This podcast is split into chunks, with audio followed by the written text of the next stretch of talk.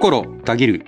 B リーグチェアマンの島田真嗣です。相方のバスケットボールキングの村上です。島田のマイクはバスケットボールキングのコンテンツとして毎週木曜に更新しています。はい、160回出ましたね。ということで、10ずつの節目という、着々と我々にとってはこの10ってものすごい感慨深いですからね。そうですね、いちいち感慨深くなりますからね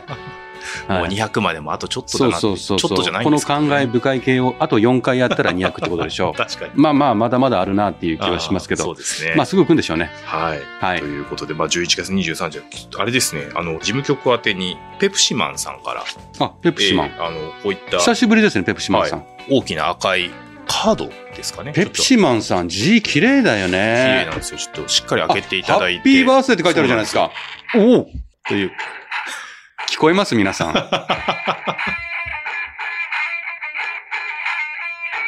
んいいねこれね。なんて説明したらいいんですかねバースデーカード的なもので開くとこの音が鳴るんですね。で、歌ってる人たちはクイーンではなくてクイーン的な猫とか犬とか動物です。で、誕生日おめでとうございますペプシマンと書いてあります。いや、好きですよ私この曲クイーン好きですから。確かにお好きですよね。テンションね、やっぱクイーンでテンション上げようとしてるのは大体世の中には木村拓哉か私ですからねなるほど、はいはい、大好きです。なんか今のこのカードの描写とかもやっぱりもうラジオ慣れしてきたなっていう感じを感じます。すごい嬉しいです。ペプシマンさんありがとうございます。本当に YouTube で曲とかね、コンサートの映像とかってあるじゃないですか、それで一番聞くのはクイーンですよ私。そうですか、最後のライブエイド、ライブエイドのすっげえ観客の中でのすごい、最後の振り絞ったあの時に最初のボヘミアン・ラプソディのピアノを弾き始めた時に、そのピアノの上にすんごい数のペプシが置いてあるんですよ。それとペプシマンがつながっただけなんですけどね。なるほど、今そこにガチャッとくっついたわけですね。素晴らしい。誕生日おめでとうございます。ペプシマンさん、いいね、やっぱりね。いいですね。俺に一回後で最初になんか見せてるとこのリアクション出ないもんね。今本当に初めて見たからびっくりしました。ペプシマンさんありがとうございます。これ自宅のお家に飾らさせていただきます。自宅のお家って何？今ちょっとお家お家じゃない。いや、そうですね、お家お家じゃない、頭痛が痛いと同じやつですね。そう。続いてですね、芋煮大好きさんからで、またこの見てください。めちゃめちゃ綺麗な字でお手紙をいただいております。山形からですかね。これがですね、中野なんですけど。なんでですはい、島田さん、村上さん、こんにちは。ようやく涼しくなり、芋煮が美しい季節になりましたね。芋煮が美しいってなかなか描写が素敵ですね。素敵ですよね。実は私、昨年山形の芋煮会で島田さんにお声掛けさせていただいたものです。本当。はい。バスケとは関係ない場所でお会いできるとは思わず頭が真っ白になりましたが、超絶ダンディーな島田さんと優しいスタッフさんに写真を撮っていただけたり、お話ができ、とってもいい思い出になりました。その節は本当にありがとうございましたと。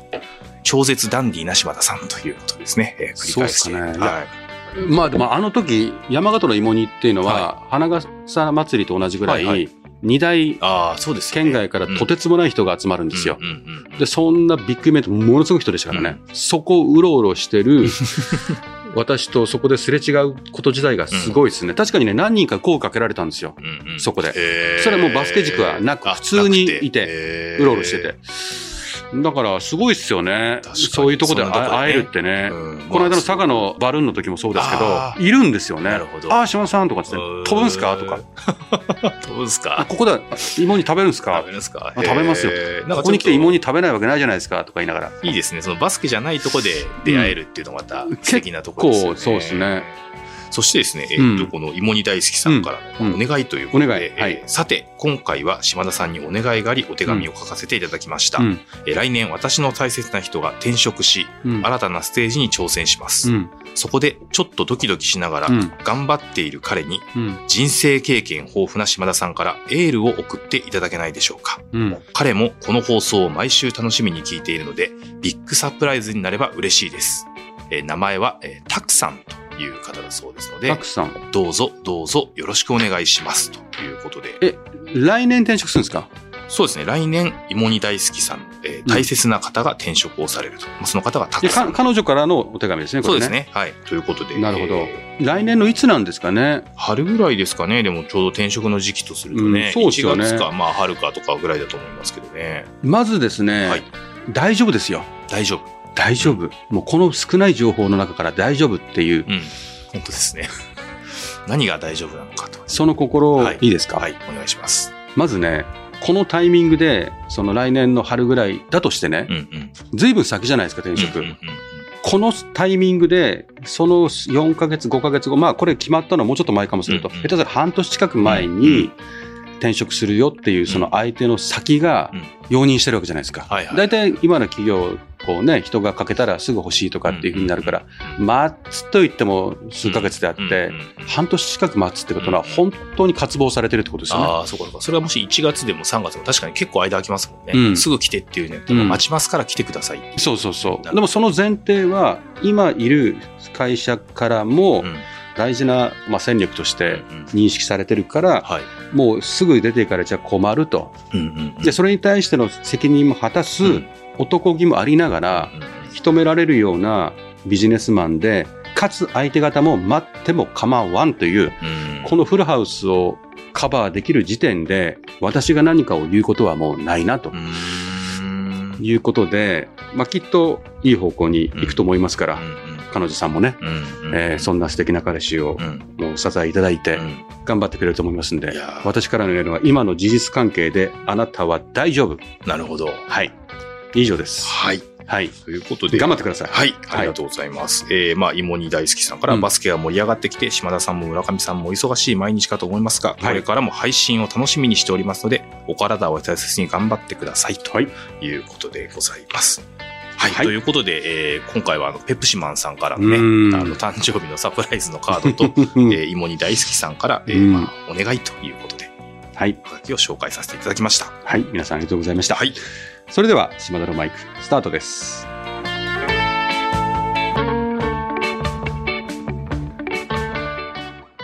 島田のマイク、この番組は全国ドライバー応援プロジェクトの提供でお送りします。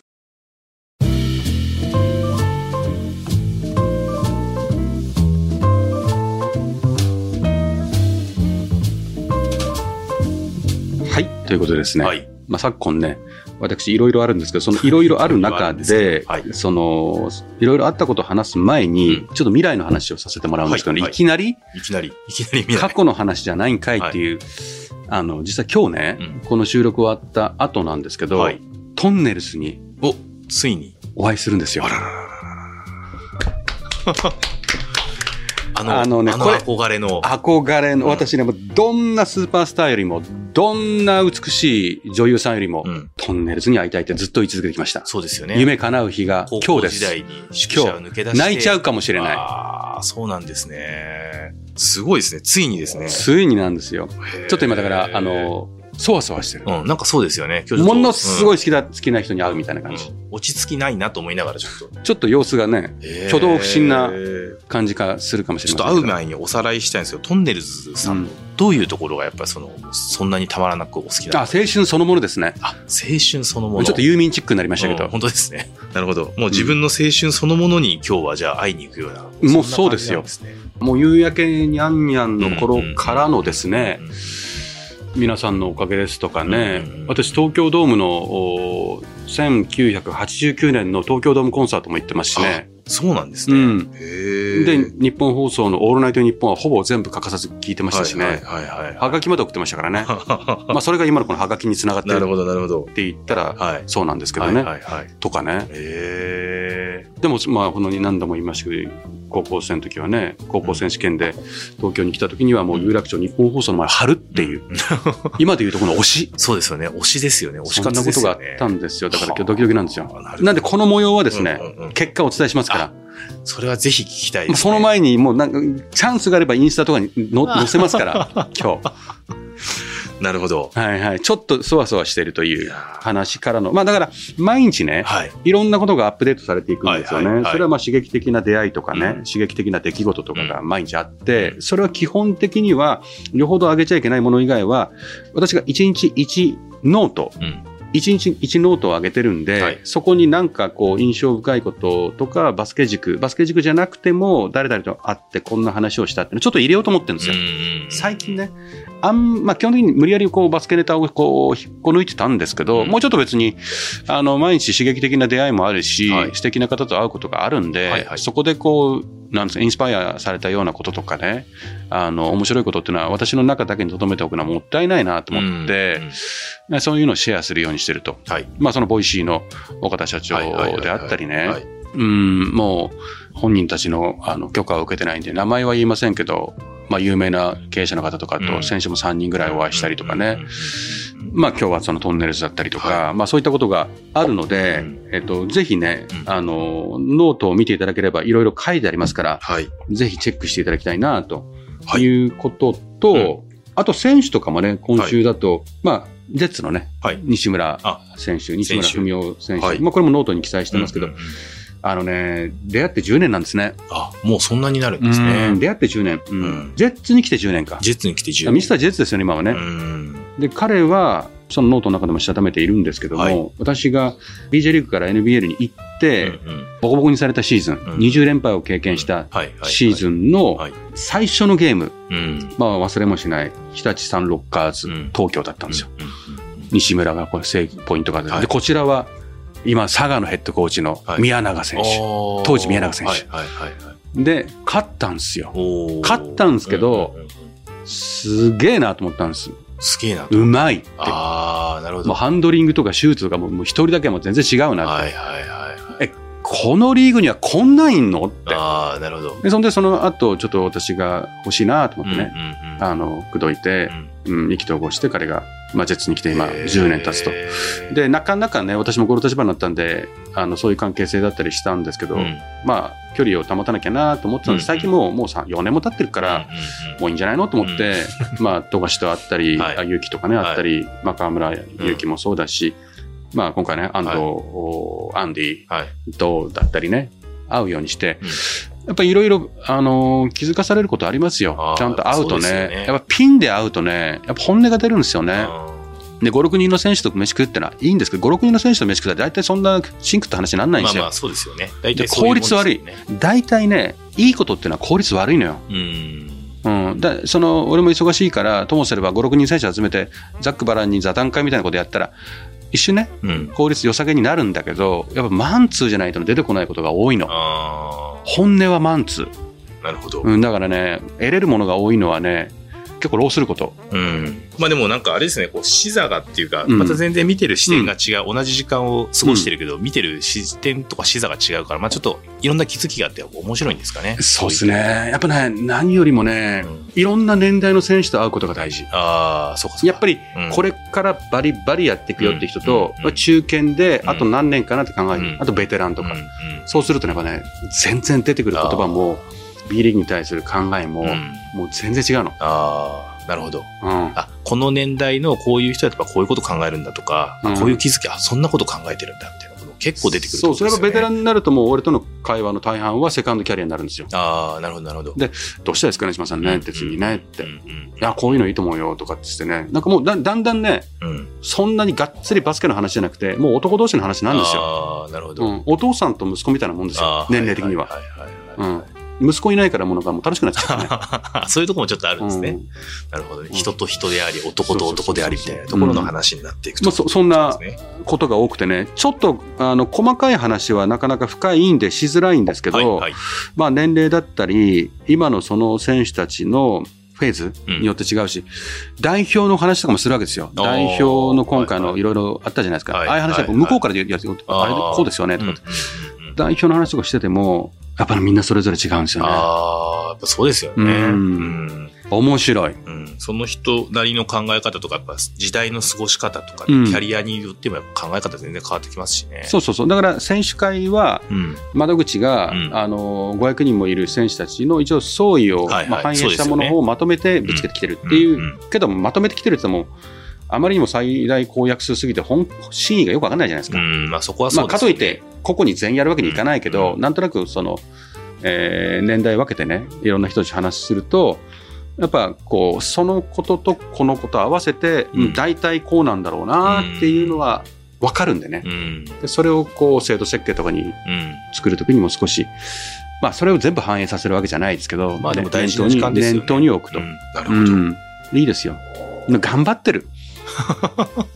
もう選手たち頑張ってる。なるほど。まあ、この間は私がトレーニングしてて選手たちのすっげえ頑張ってるとか、はいはいはい、トレーナーとか支えてる人たち頑張ってるって言いますけど、うん、選手たちも接しててもね、もう選手たちも頑張ってる。もう本当頑張ってる。そういう思いを新たにやっぱりするわけですね。うん、だって本当に午前中練習して午後休んで昼寝して体休めてからトレーニングして夜がっつりご飯食べて寝るとかっつっても、うんうんうん、本当にもうその競技のために、うん、1日1日1時間1時間をきっちり過ごしてるわけですよね。そんな風に言ってますよ。だからそうすると別に移籍するじゃない、うんうん、でいろんなとこ行くでしょ。でもいろんなとこ行くんだけど結構みんな言うのは意外とどこ行っても変わんないんですよと。あ、それはもう自分が水が合う場所とか、うん、それはあるよ、プライベートの好きなところが、うん、釣りする人は水見方がいいとかあるけど、日常生活は別にやってること変わんないから、うん、もうやっぱり体育館とトレーニン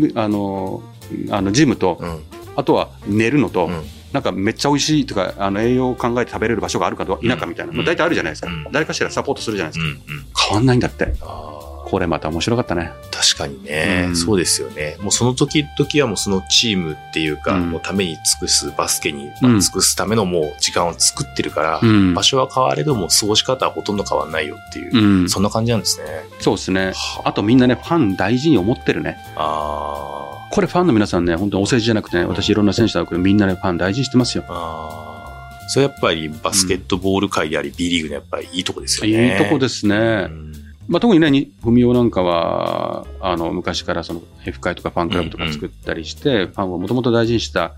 からね、うんうん、それが今いわゆるファンコミュニティとか言われる前からやってたしね、うんうんうんうん、デジタル系もやってるし、うん、すごいよね。すごい時代ですよね、うんうんうんうん、でそれでメンバーシップとかの YouTube とかね、それでやって皆さんこう応援してるわけだからね。選手発信のファンとのコミュニケーションっていうのも結構取れるようになってきてる時代ではあるってことですよね、うん、だって行ってきますとかさ、うん、今日何食べよっかなとかさ、うんうんうん、なんかこの辺いいお茶飲めるとこないとかってやってるわけじゃないですか、うん、はいはいはい、こんな選手だけ無理ですからね、うん、確かにそうですね。おじさんやったって誰も来ないからねはい、そんなんでした、うん、まあでもねとにかくちょっとノートにも注目していただきたいなと、はいはい、なるだけここだと全て話しきれないんですけど、まあ、選手だったりとか、はい、うん、素晴らしい経営者だったりとか、うん、まあ、その経営者からの気づきを与えられたメッセージみたいなところをやってるんで、まあ、経営者のみならず、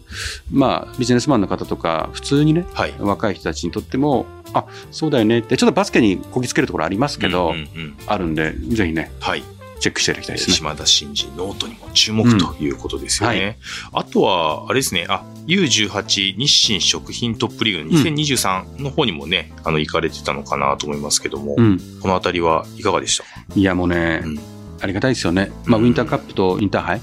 の2大、まあ、タイトルの中にね、はいはい、この時期にウィンターカップの1月前ぐらいに、いや、そうですよね、まあ、いわゆる三大大会のような格好になってきてるじゃないですか、うんうんうん、で何が違うってもう演出とかね、うん、いわゆるプロの興行のような仕立てにしてるんですよ、はい、照明とか、はいはい、ライティングとかね MC とか、うん、だから高校生がそのいやコートインするときにもう演出施してやったりとかしてね、ポージングしたりとかみんながね、はいはいはい、うん、だから将来プロになるような人たちがその結構そういうシーンそういう時になったらこんな感じなのかなっていう一端を体験できるような場になってるという、そもそも日清食品さんのその配慮というか、うん、まあ、そういうふうにしていきたいということでやっていただいてるんですけども、うん、そこが選手たちはやっぱみんな喜んでますよね。はいはいはい、うん、嬉しいですよね。あとはまあ負けたら終わりのそのトーナメント戦じゃなくて、うんうん、3ヶ月ぐらいに及ぶねリーグ戦をやって、うん、リーグ戦でねこう戦うっていう大会ができたことによって、もちろんこれはベスト8だけ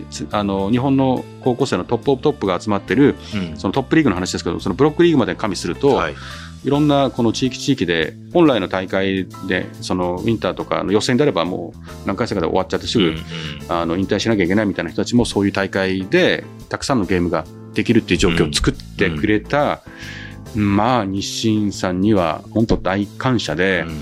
まあ、たまたま今バスケのご縁でこう付き合ってますけど、私も基本的に日清食品ファンなんですよ。ああ、それ前もおっしゃってましたもんね。ものすごい好きなんです、うん、昔からもうカップラーメンで育ったぐらいですね、はい、途中で UFO で、はいはいはいはい、今は完全飯。あ、完全飯ね。もうだから3台、ね、うん、3台ですよ。なるほど。素晴らしいね、うん、商品とサービスとあとマーケティング、うんうん、をし続けられてる会社なんてないんじゃないかなって。なかなかそうですよね。本当好きで、うん、うん、カルチャーも好きで。するそうですよね。もうカルチャーですよね。いやもうすっごい尊敬してるんですね。だからね、たまたま今回、まあ、私のインスタ見ていただければ分かりますけども、はい、昨日、まあ、八村選手もスポンサーしてるっていうこともあって、うん、はいはいはい、八村選手がカップヌードルをすすってるモチーフの、うん、ものすごいでかいのを代々木の第二の前に置いて、はいはいはいはい、それを見学に行った時に私も一緒にこうついていってで、岸 CEO と、憲孝、CEO 日清食品グループの社長である憲孝さんとスリーショットを撮らせてもらったんですよ。もうこれはね、うん、めっちゃ嬉しいの。あ、そういうやっぱ自分がねすごくファンだった、うん、まあ、もう言っちゃうとメーカーであり、あとまあ経営者の方々ですもんね、うんうん、もう本当にリスペクトしてます、うんうん、ということで、はい、まあ、バスケット界は今ね、はい、日清さんにねこうやってお世話になってるわけですけど、この大会もどんどんどんどん毎年規模を大きくしていって、はい、そうですね、まあ、いつかはね、B リーグのユースのクラブも、うん、今ブロックリーグには出場し始めてますけど、はい、やはり成長して、うん、トップリーグのベスト8の中に割って入ってきて、うんうんうん、ね、で将来はこう日清トップリーグもそうですし、ウィンターカップもそうですし、もうなんかもう本当に一緒になるような時代が来ればね、いいですよね、はい、うん、楽しみですね、はい、はい、島田のマイク。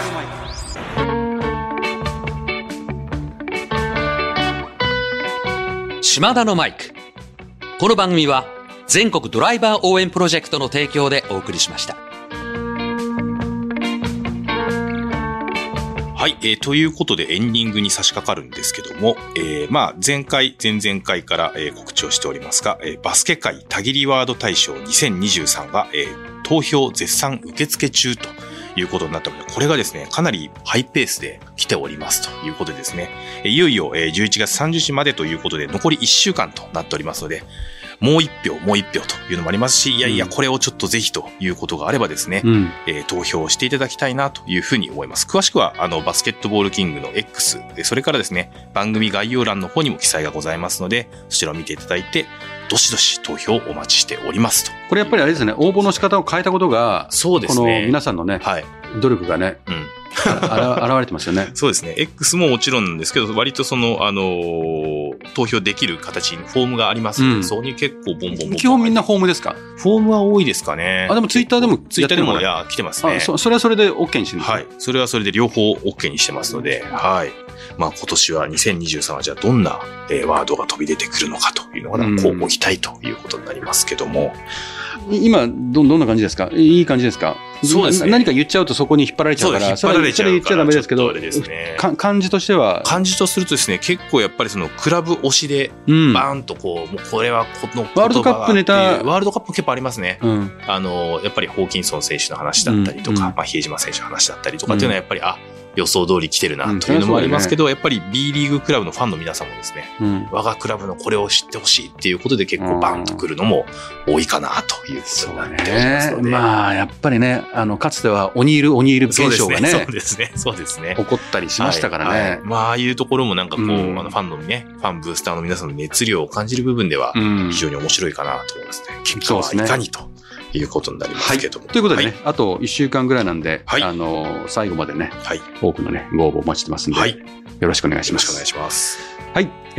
では島田のマイクではリスナーのあなたからのメッセージを受付中です、私への質問、企画のリクエスト、お悩み相談、暗算祈願、何でも構いません、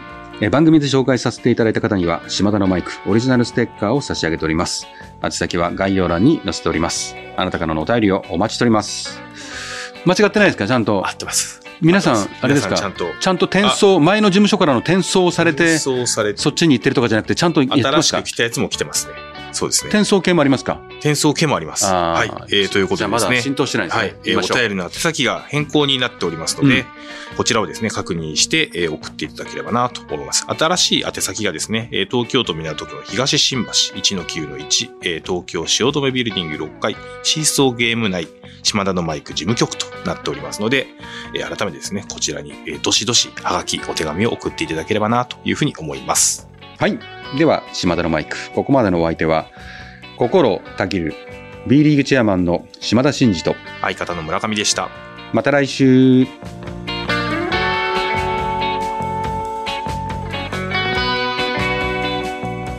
お聞きいただいたコンテンツは、制作バスケットボールキング、制作協力 BD、配信日本放送でお届けしました。